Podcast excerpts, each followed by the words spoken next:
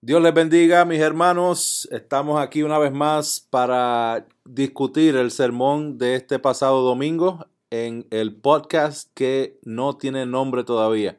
Contento de estar aquí con mi hermano Michael. Saludo, Michael.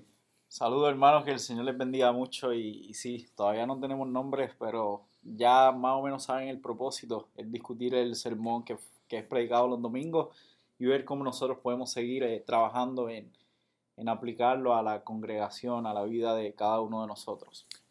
Perfecto. Y este pasado domingo eh, el hermano Michael estuvo predicando el Salmo 29. Salmo 29. Entonces lo que vamos a hacer en esta conversación es eh, tratar de pasear por el Salmo, recibir la idea completa de qué se trata este Salmo, pero aplicarlo, cómo lo aplicamos en nuestra vida para, para esta semana. Así que Michael, empezamos por ahí. Eh, dividiste el, salmo en tres partes. Eh, primer punto era ángeles, adoren a Dios. Segundo punto, la voz del Señor. Y el tercero, lo que el Señor hace por su pueblo. Eh, dirígenos, guíanos por este salmo. ¿De, qué trata este salmo? Sí, esa fue la división. Eh, viendo primero que en los primeros dos versículos David se está dirigiendo a los ángeles eh, que se entiende que están en la presencia del Señor. Y sé que hay una frase un poco controversial, eh, mil disculpas por no haberlo explicado bien en detalle, eh, y puede ser una frase que pensaríamos qué es lo que está ocurriendo aquí, a quién se está refiriendo realmente, y realmente se está refiriendo a ángeles.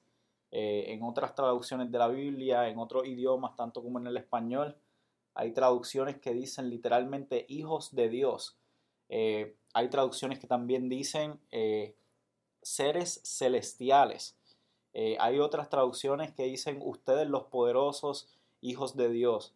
Así que literalmente lo que David está haciendo es utilizando esta frase para referirse a ángeles específicamente y también en otro salmo, creo que el Salmo 3, él está utilizando una frase muy muy parecida a esta donde se dirige de igual manera a los ángeles y en aquel pasaje sí está diciendo eh, ángeles adoren al Señor y también en el Salmo 89 versículo 6 eh, la, frase es muy muy similar, es la misma y se está refiriendo a los ángeles.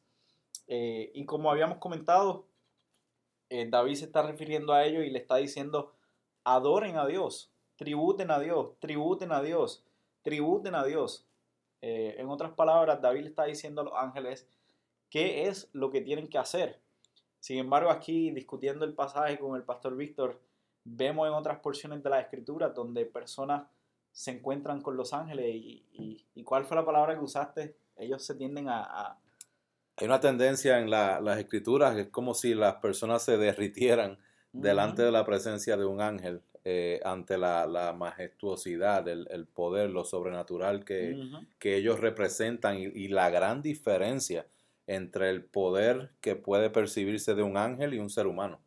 Entonces esa, esa, ese contraste pareciera ser gigantesco cuando vemos a un ser humano, David, reclamándole o diciéndole, dándole un imperativo, un mandato a los ángeles a que adoren a Dios. Eh, eh, ¿por, qué tú crees que eh, David pudiera tener esa, o tiene esa, esa confianza de poder dirigirse a los ángeles y, mandarlos a que adoren al Señor. Sí, yo creo que eso es lo que él hace en el resto del Salmo y yo creo que, que pensando nosotros, eh, cómo nosotros también podemos ver si estuviésemos viendo a David y, tratar de hacer lo mismo, cómo nosotros podemos tener esta visión de que sí, los ángeles a quien responden a Dios. Y creo que David lo explica en, el, en la siguiente sección. Eh, que es donde él, hablando acerca de la voz de, del Señor, la voz de Yahweh, eh, él ahí va a expresar la grandeza y la majestuosidad de la voz de Dios. Y por esa confianza y esa visión y esa alta estima que él tiene de la voz de Dios, es que él puede con confianza decirle a los ángeles, hey, ustedes también tienen que adorar al Señor, darle la gloria de vida a su nombre. Y lo explica eh, haciendo siete usos de la voz del Señor en la siguiente sección. So, la voz del Señor, según lo que, me está, lo que estás compartiendo, la seguridad de David, quien está inspirado en ese momento por el Espíritu Santo y, esta seguridad que él tiene del poder de la voz del Señor, eh, es lo que le da esa confianza del poder decir, eh, ángeles tienen que adorar, tienen que tributar a Jehová el poderoso. Definitivamente. Y pensando ahora nosotros acá en la, en la manera en la que nosotros aplicamos esto, y creo que fue parte del, comentario final en, la mañana del domingo, cómo nosotros como iglesia, cómo nosotros como creyentes hoy en, este, en el siglo en el que vivimos, donde la palabra de Dios es tan puesta a prueba, cómo nosotros como creyentes vamos a mantener esa visión, vamos a mantener esa, esa postura que tenía eh, David con relación a la voz de Dios. Y creo que él, él recorre a lo largo de todas las escrituras, hablando desde en el versículo 3, desde estar sobre las aguas, podemos pensar en algo como en la creación, cómo el Señor habla y por medio de su voz de la nada todo es creado. Y estaba sobre las aguas en aquel momento eh, el Señor y, y vemos que al final está hablando también del diluvio, cómo puede causar, cómo puede crear, cómo puede destruir, hacer todo por medio de su voz. Y creo que la visión que tiene David tan alta de la voz de Dios es algo que nosotros como creyentes eh, no podemos perder. Tenemos que constantemente estar seguros que no hay nada más poderoso en el universo que la voz y la palabra de Dios.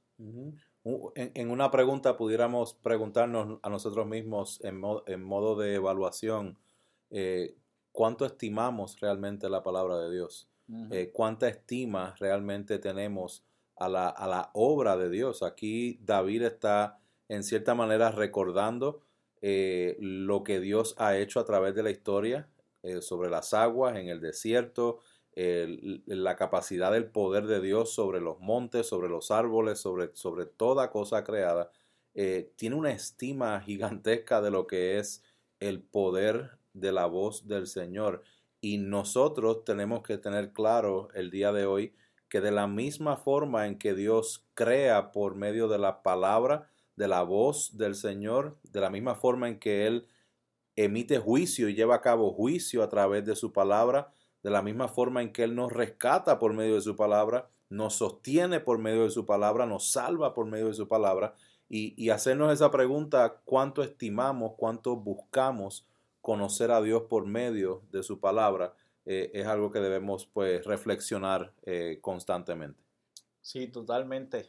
Y creo que eh, con relación a la oración, una vez un, amigo pastor me dijo, cada día que, que salimos de nuestro hogar, sin orar, le estamos diciendo a Dios, eh, tranquilo, yo puedo, yo puedo hacer todo esto, yo puedo solo, no te necesito. Y yo creo que es lo mismo, lo mismo nos va a pasar con la palabra de Dios. Yo creo que esa respuesta a esa pregunta, ¿cuánto realmente nosotros estimamos la palabra de Dios? Eh, es simplemente decir, ok, ¿cuánto tiempo yo estoy pasando en la palabra de Dios?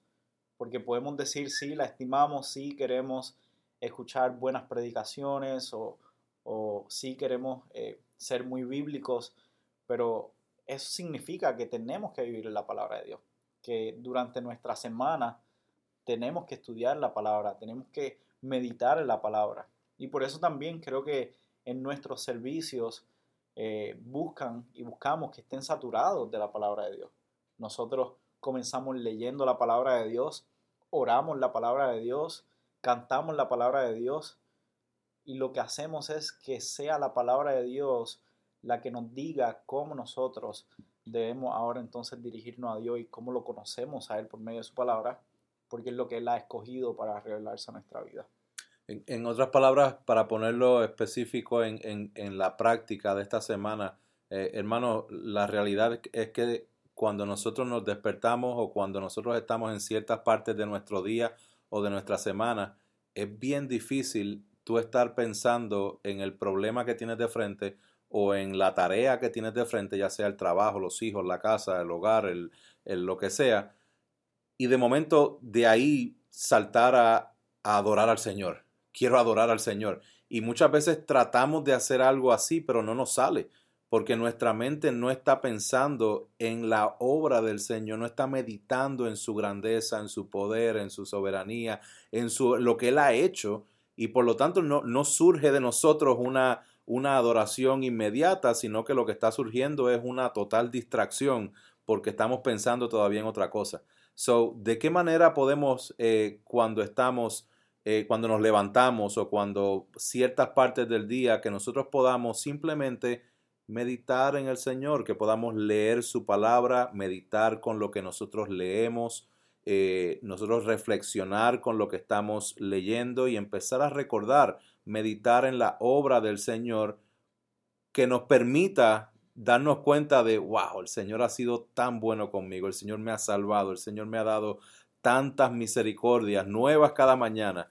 Y de ahí es que sale la adoración, que estamos adorando al Señor, reconociendo lo que es el Señor basado en lo que Él ha hecho. Pero tenemos que eh, programarnos para que eh, nuestra mente no esté ocupada con solamente los quehaceres del día o de la semana, sino que esté eh, ocupada en lo que el Señor ha completado en su palabra. Definitivamente. Algo que estaba pensando ahora mismo es cómo, cómo a veces el mundo nos ha enseñado a que cuando nos levantamos, lo primero que debemos hacer es ver las noticias, es ver qué son las últimas, cuáles son las últimas noticias que hay, eh, que están ocurriendo en la sociedad. Así que prendemos la radio, prendemos la televisión, eh, agarramos un periódico sin embargo, lo que me lleva a pensar a, el mandato de Pablo que le da a la iglesia en Roma y le dice en el versículo número 2 del capítulo 12, no os adaptéis a este mundo, sino transformaos mediante la renovación de vuestra mente, para que verifiquéis cuál es la voluntad de Dios, lo que es bueno, aceptable y perfecto. Así que creo que la exhortación eh, siempre va a ser la misma, que desde que nos levantemos hasta el anochecer nosotros busquemos que nuestra mente sea renovada con la palabra de Dios y eso implica eh, no dejarnos influenciar por el mundo, pero lo hacemos dejándonos influenciar por la palabra de Dios de que nos levantemos. Amén. Entonces, el, el verso 1 y 2 vimos cómo David está dando una orden, cuatro órdenes, tres de ellas a que tributen los ángeles a Dios y una a que adoren a Dios. Luego del verso 3 al 9 él da detalles específicos de lo que es el poder de la voz de Dios eh, y lo manifiesta de, múltiples formas, básicamente resaltando de que la voz de Dios es poderosa y majestuosa. Entonces ya para el verso 10 y 11 llegamos a esta parte donde, donde es, e, e, es, sumamente interesante el hecho de que luego de que Él manda a los ángeles y que resalta la voz de Dios, Él trae lo que es el diluvio. Eh, mencionaste en el sermón el domingo una frase eh, bien interesante y cierta, eh, y presentaste el, diluvio como el evento más catastrófico de la existencia de la humanidad, y que aún en ese momento tan catastrófico, o el más catastrófico en la existencia de la humanidad, Dios sigue siendo rey para siempre. háblame un poquito acerca de, de esa transición que él hace aquí de, hablar del poder de la voz de Dios al diluvio, Dios reinando y, cómo el pueblo él, lo envuelve en esta última parte. Sí, creo que la transición la vemos en que ahora sí él ya no se está dirigiendo a los ángeles, sino que el pueblo, él introduce al pueblo en este lenguaje. Eh, pero es interesante porque ahora él le dice al pueblo lo que el Señor hace por ellos. Y yo creo que lo que David está comunicando es que el Señor sigue siendo rey, siempre lo ha sido, siempre lo será. Nuevamente también resaltando el poder, la autoridad de Dios. Sin embargo, le dice, les va a dar paz, les va a dar fuerza, los va a bendecir para siempre. Y yo creo que esto responde también a la voz de Dios. Esto responde a la voz del Señor, porque el Señor prometió eso para su pueblo y vemos que el Señor lo cumple. El Señor lo cumple a la perfección. El Señor cumple todo lo que Él ha dicho que va a dar a su pueblo. Se ve cuando el Señor les da paz para siempre por medio de Jesucristo. Eh, el Señor fortalece a su pueblo por medio de su palabra y el Señor le ha dado una bendición eterna en la persona de Jesucristo. Así que toda esta última parte que él se dirige al pueblo, yo creo que él está nuevamente respondiendo al poder de la voz de Dios. Eh, y lo une de esa manera en que si Dios dijo que iba a hacer esto, Dios realmente va a hacer esto, Dios sí le va a dar paz a su pueblo, Dios sí lo va a bendecir. Y obviamente tenemos el testimonio de Jesucristo donde vemos que se cumplió la palabra de Dios, que la palabra de Dios es poderosa porque también se cumple a la perfección. Amén. Entonces la, e, esa paz, dice Jehová o Yahweh, bendecirá a su pueblo con la paz. Eh, obviamente lo profetizó también el profeta Isaías cuando dijo el castigo de nuestra paz eh, fue sobre él. Por su llaga fuimos nosotros sanados. Eh, él es nuestra paz, Él es nuestro príncipe de paz que permite que tengamos paz para con Dios. Michael, ahora, ¿cómo, conectaríamos esta parte donde, donde vemos al final del Salmo David hablando de esa paz que sabemos que tenemos en Cristo, ¿cómo lo conectamos con ese mandato que Él le hace a los ángeles al principio? Sí, definitivamente creo que el, ver que los ángeles responden ante la majestad de Dios y es el mandato que Él le está dando a ellos, nosotros ahora que ya, que ya tenemos eh, reconciliación con el Padre por medio de Jesucristo, ahora nosotros el mandato es el mismo. El mandato es que, ok, una vez ya eres reconciliado con Dios, ya tienes comunión con Él, ya lo estás conociendo y automáticamente tienes que responder a Él. Porque creo que, esa es la definición de adoración. La definición de adoración, eh, como estaba compartiendo, es que podemos reconocer el valor de Dios y respondemos otorgándole el valor debido a su nombre. Entonces, nosotros hemos podido conocer eso por medio de Jesucristo y de ahora estar reconciliados por Él, como leíamos en Colosenses 1, por medio de Él reconciliar todas las cosas consigo, habiendo hecho la paz por medio de la sangre de su cruz, por medio de Él, repito, ya sean las que están en la tierra o las que están en los cielos. Aunque nosotros estábamos antes alejados y éramos de ánimo hostil, ocupados en malas obras, sin embargo, Él nos reconcilió y por esa reconciliación que Jesucristo lleva a cabo, nosotros sí podemos responder igual que los ángeles, dándole la gloria debida a su nombre por medio de la redención. Por medio de esa redención nosotros sí podemos y vamos a continuar haciéndolo. Y cuando Él venga por nosotros, vamos a estar delante de su presencia y ahí lo vamos a hacer sin interrupción por la eternidad. Son nuestro mandato, según lo que nos estás diciendo, el mandato que tenemos ahora en Cristo es adorarle. Adorarle, así como él le, ordena a los ángeles. Eh, en ciertas maneras es como que si los ángeles tan poderosos, el cual causaría que nos derritiéramos, eh, les mando a adorar, ustedes deben adorar también al Señor. Ahora, eh, en modo de práctica o, para aplicarlo a nuestra vida, eso es un término bien abusado el día de hoy, lo que es la adoración. Eh, y bien minimizado, porque eh, hoy día la adoración hay, hay personas que la minimizan a que simplemente significa un estilo de, de, de, música, un ritmo de, cómo le canto al Señor, eh, cuando la adoración realmente es nuestra vida entera, es nuestro estilo de vida por completo, de que nosotros le adoramos por medio de la obediencia a su palabra y sí, declaramos al Señor y, nosotros decimos eh, gloria a Dios y usamos nuestras palabras para adorarle y reconocer quién es Él, pero las palabras serían vanas si no son acompañadas de un estilo de vida que realmente eh, eh, vaya en obediencia, en sintonía con la palabra de Dios. siempre mantener eso en mente de que la adoración eh, tiene que ver con nuestro estilo de vida en obediencia a la palabra del Señor. Definitivamente. Una vez un cantante dijo, si tú no conoces a Dios, el domingo en la mañana está idolatrando. Y de la manera en que nosotros conocemos a Dios es por medio de su palabra. Así que conociendo a Dios por medio de su palabra, vamos a poder vivir un estilo de vida de adoración completa.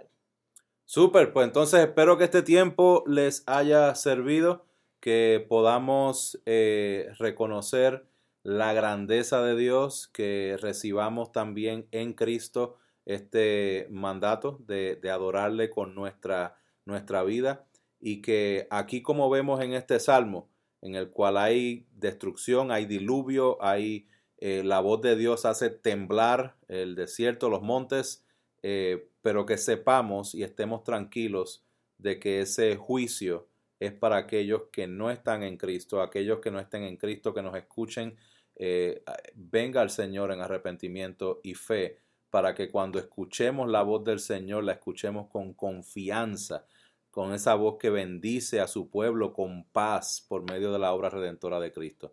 Así que Dios les bendiga, Dios les guarde. Eh, Michael, una última palabra y contigo concluimos. Nada, gracias, gracias por el tiempo, hermanos.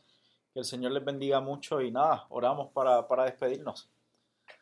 Señor, te damos gracias por este tiempo, te damos gracias por tu palabra. Eh, ayúdanos, Señora, como vimos por medio de esta tu palabra, que nosotros seamos una iglesia marcada por tu palabra y que podamos tener en alta estima tu palabra y de esa manera vivir en obediencia a ti, reconociendo que por medio de Cristo nosotros sí podemos eh, vivir para tu gloria. Así que ayúdanos, Señor, a esta semana a vivir para tu gloria y responder y dar la gloria de vida a tu nombre. En el nombre de tu Hijo amado Jesús oramos. Amén. Amén, amén. Dios les bendiga, hermanos.